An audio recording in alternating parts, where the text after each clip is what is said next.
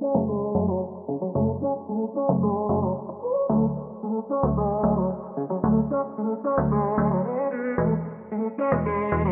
my name is Dr. Pamela Larde, and this is The Joy Whisperer, where we explore the practice and the science of joy.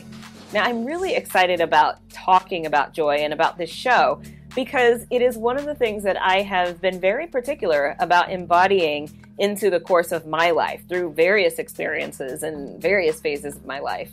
I have conversations around joy with people on social media all the time, especially this week, um, leading into the show. And there have been so many different perspectives around joy from joy is happiness versus joy is not happiness.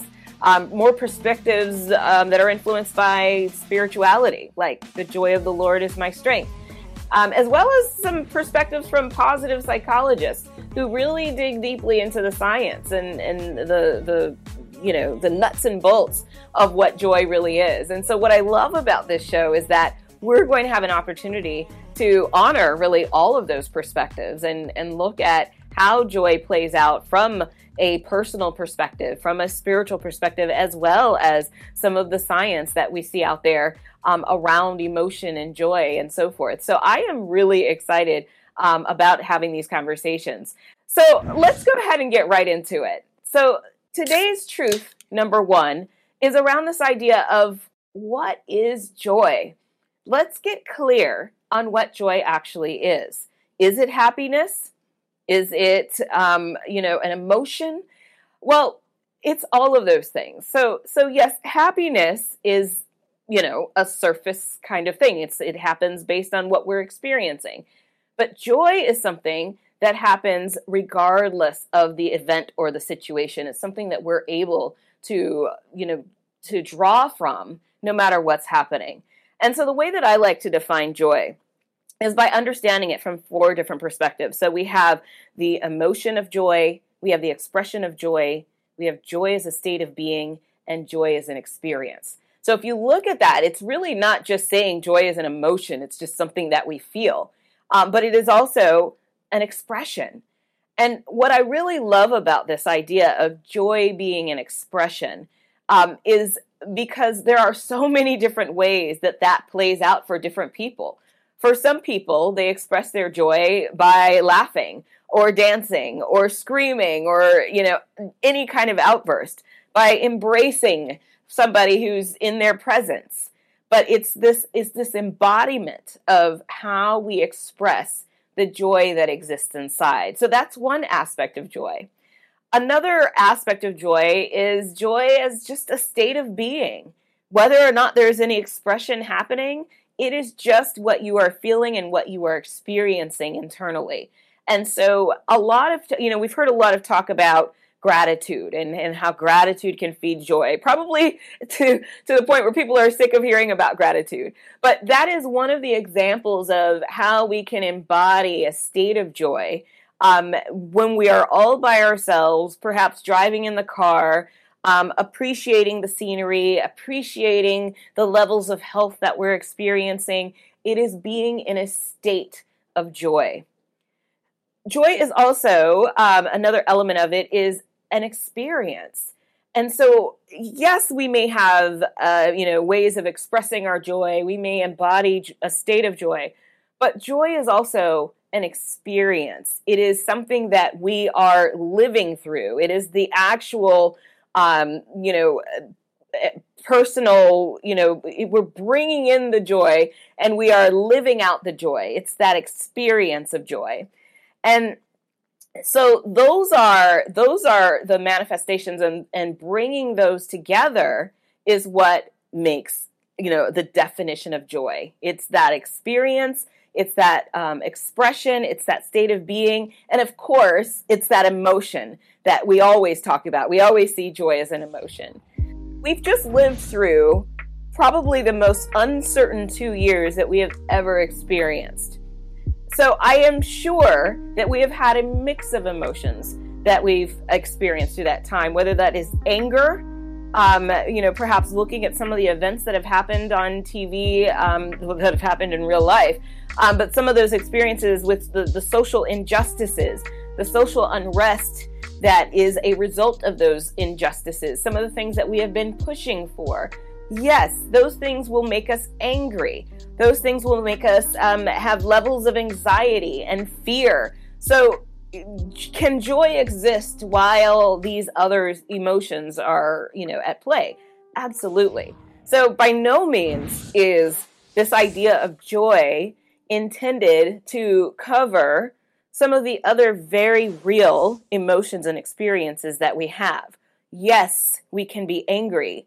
Yes, we can have fear because this is a part of what it means to be human, having a human experience. So where does joy come in when, you know, when we're having these experiences of anger, these experiences that are not necessarily preferred? Joy, in fact, is the fuel to lift us up when we are feeling what we are feeling. So we acknowledge the anger because if we ignore the anger, there is we, we're less likely to do anything about it. We acknowledge that the sadness is there because there certainly has been elements of sadness considering the pandemic and and some of the other things that we have seen over the last 2 years. So we acknowledge that and we honor that. And when we are ready to take action, when we're ready to um, you know, take a break from the mourning, when we're ready to take a break from the anger, or when we're ready to channel that anger into action, we use our joy as the fuel to do exactly that. So, we are going to talk about what it looks like when joy is stifled and how we can overcome the stifling of that joy. So, stay with us. We've got lots more for you on The Joy Whisperer. We are talking about truths. When we return, we'll continue the conversation around stifling our joy and look at the fact that a lot of people don't experience joy at all.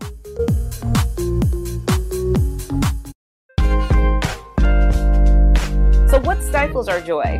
What stifles our joy is when one of those four manifestations have been blocked in some way, shape, or form. So, for example, if you are in a relationship and that relationship is not one that really supports, you know, your partner doesn't really support um, extreme emotion or expression and so forth, um, your expression can actually be stifled. And I've I have experienced this, and I have seen this happen in in other relationships. I have come home over the moon excited, and I share that with the person I'm in a relationship with and their response is, Yeah, I need you to calm down a little bit, or that's a bit much, or don't you think you're a little over the top? That is stifling joy expression. And when that happens, it also inherently stifles it, or it stifles our joy. So think about that as it pertains to the other four manifestations. What happens when our emotion around joy is stifled. When this is what happens when we numb ourselves. Brene Brown speaks to the idea of numbing ourselves to extreme emotions that we are really kind of afraid of. And what she says is that when we numb one kind of emotion, we really numb all of our emotions. So, what happens when we numb our joy, for example, and the emotion around joy, we also make it difficult for us to experience other kinds of emotions. So, in doing that, we are stifling our joy. And a lot of times, you know, why would anybody numb a certain emotion? It might not intentionally be the positive emotions we're trying to numb. In fact, we may be so adverse to our own anger, our own sadness, um, and some of those other emotions that we call negative um, that are in fact not negative at all. They are signals that help us to understand what we need to pay attention to. Well, when we ignore those uncomfortable signals, what we do is we also ignore and numb those other um, more positive emotions that we are, you know, more excited about having. So it's really important for us to recognize if we have fallen into the habit of numbing certain emotions um, watering down our reactions and you know to certain situations um, because what this does is it stifles our joy so we numb our expression we numb our emotions and those are two things that stifle the joy now let's look at state of joy And, you know, this sounds very Pollyannish, right? You know, we're walking around and we're feeling the, the joy and we're seeing the roses and the, you know, the birds and all of that. And, and while that may sound, you know, a little over the top and a bit exaggerated in terms of how we may walk around in life, especially considering the landscape of what we're experiencing nowadays, all of those things um, can make it really difficult to walk around in a state of joy. But when we are not intentional about being in a state of joy, surrounding ourselves with people who are joyful, who are positive, who know how to take uh, situations that may be not so great or uncertain and turn those into experiences of, joy and turn those into experiences that fuel us with the energy that we need to move forward. How do we create joyful experiences um, among the people that we love when we're by ourselves. Let me tell you, I am one who, if you ever had a camera inside my house and I'm home alone, you will see me dancing around the living room. You will see me singing at the top of my lungs, turning on karaoke. The things that I do in public um, to, to create joy are exactly the same things I do by myself to create joy. You want to make sure that you are engaging in joyful emotion, that you are allowing for that joyful emotion, and that you're not so afraid of those other less pleasant emotions that you inadvertently stifle your joyful emotion. Remember that in order to create joy, to prevent your joy from being stifling, you've got to engage in joyful expression.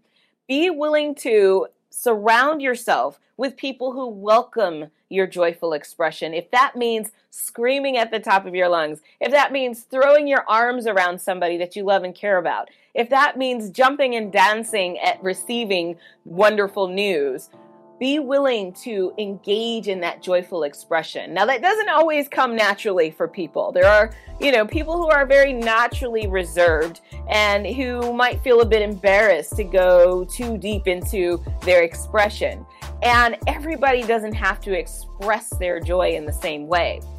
But if you find what works for you, if you find the joyful expression that resonates with who you are, then you are then creating your own joy. So even if that means I needed to sit down and write it out, and and the writing is your expression of joy, that is totally okay. What's important is that you figure out what it is for you.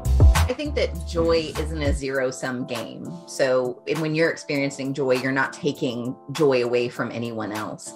And I think it's important to remember that joy serves a purpose and it has a ripple effect. So when you're joyful, it, that can cast out onto others, your children, family, friends, etc. Today's whisper in my ear, the question of the day, comes to me from social media. And that question is, how do we know when a relationship has run its course? How do we know when a red flag is actually a red flag or if it's just something that we should work with?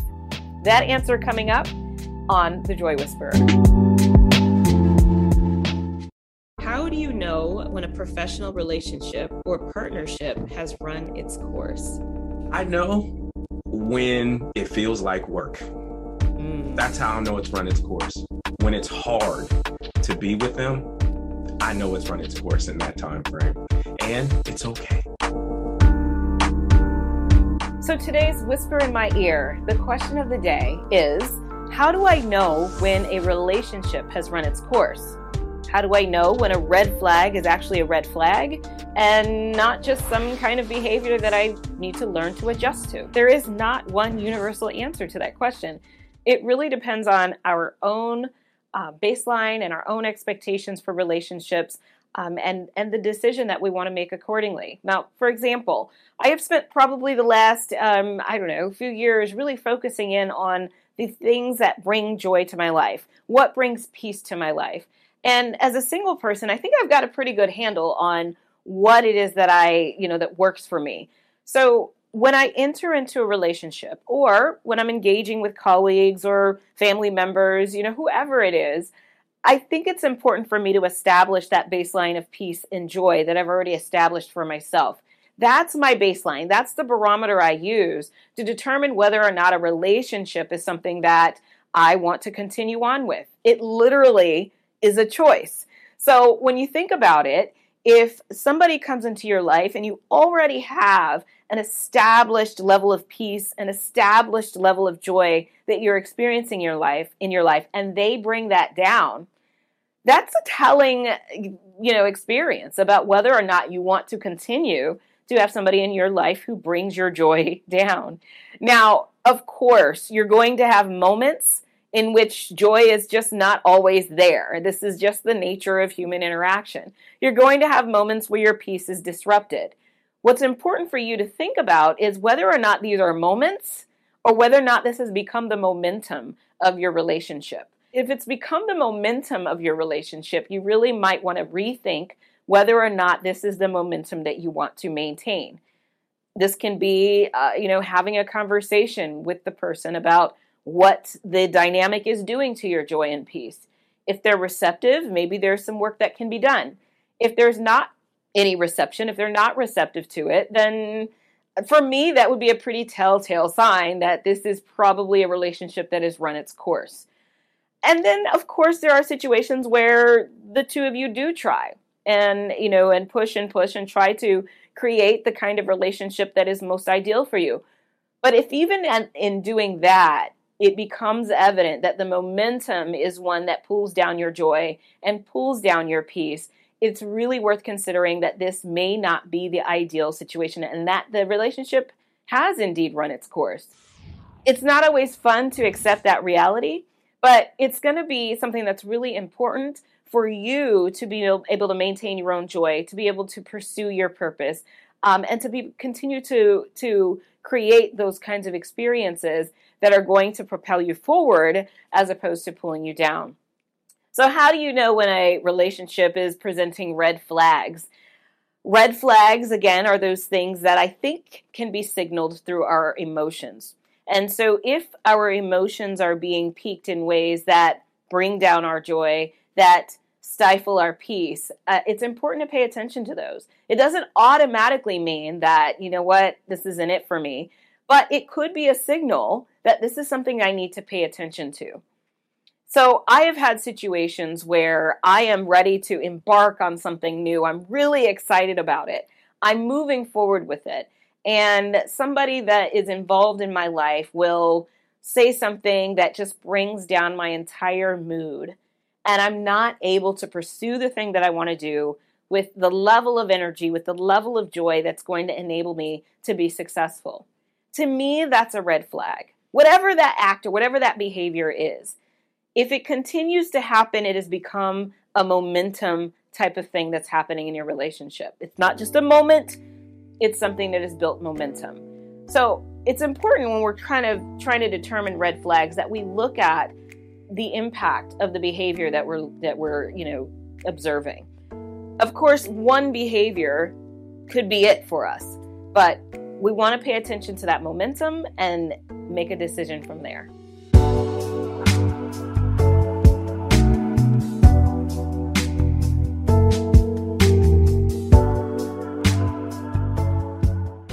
How do we balance between feelings of joy and justifiable feelings of anger, sadness, and disgust. I allow myself to have all of the emotions. I don't choose between them and I allow them to coexist. But I think the sweet spot for me is centering hope so I don't fall into despair and this terrible darkness because it's ugly out there. Uh, and I just surround myself with community and friends who get it and who get me. And I don't have to explain anything. And that is life giving. Though I have a shirt on today with a smiley face, um, one of the things that I think is is uh, you know really kind of risky is if we just kind of throw a smile on our face to cover anything that's happening. Now, I really love, love, love, love Kirk Franklin's song "Smile," but every time I listen to it, I can't help but to think, is that going to solve everything? You know, smiling is wonderful, but have we really gotten to the root of what's going on so that we can have genuine joy and positivity throughout whatever it is we're experiencing. Now, there is some research out there that talks about the impact physiologically that a smile can have on us when we are feeling down. That to just physically allow yourself to smile through a situation can actually help us in, in a physiological way to feel better. And that's great in the moment. And I think it's important for us to consider that as a great st- strategy um, for, you know, comforting ourselves when we're not feeling well. But we cannot allow that to be the solution when we are genuinely struggling with something deep like depression or something that really needs a, an in depth amount of care and attention. So, how do we know if we are spiraling in a way that does need help and attention? What psychologists say is that we need to pay attention to how long we're feeling down. If we're feeling down consistently for around two weeks, then we really need to pay attention to that. Even if we implement some of these joy strategies and joy tactics um, to try to create and build our joy, it's important to understand that sometimes we do need help and that we can't do everything all the time by ourselves. And so when we find ourselves in a spiral that seems to be lasting a couple of weeks, then it's time to reach out and get help because part of the acquisition of joy is to be able to know when to ask for help, to know what strategies are going to need to work for any given situation. So it's important that we pay attention to the ways that we might try to psych ourselves out. Um, our society has not made it easy for us to feel sad or to feel down when somebody asks, How are you doing? and you're honest and you say, You know what? Today is kind of a rough day. Um, we haven't really created the kinds of interactions in our society that allow for answers like that. So, what we do is we put on a smile and we say, I'm doing great. How are you? And that politically correct answer may serve to get you through that moment. But what happens when you're by yourself once again? Joy is power, and this is today's Power Gear. Go to thejoywhisperer.org, visit the store, and get your joy gear today. Thank you for tuning into this week's sneak peek episode of The Joy Whisperer. To join the conversation throughout the week, visit me on social media. Just search Pamela Larde on LinkedIn and Whispering Joy on Instagram. Also, visit our website at thejoywhisperer.org. Tune in on SSN TV via Roku every Thursday at noon Eastern Time. We are also streaming next day at 3 p.m. on Sensation Station Network's Facebook page and my LinkedIn page. And one final word on red flags. Here's what Coach Penny Arrington had to say. As a general foundation, we want to give grace to things that are flagged, except for if it's burning and so learning to really trust your instinct. And if it's burning, get out the house. And until next time, remember that joy is the best energy source for your resilience, your relationships, your restoration, and your resistance.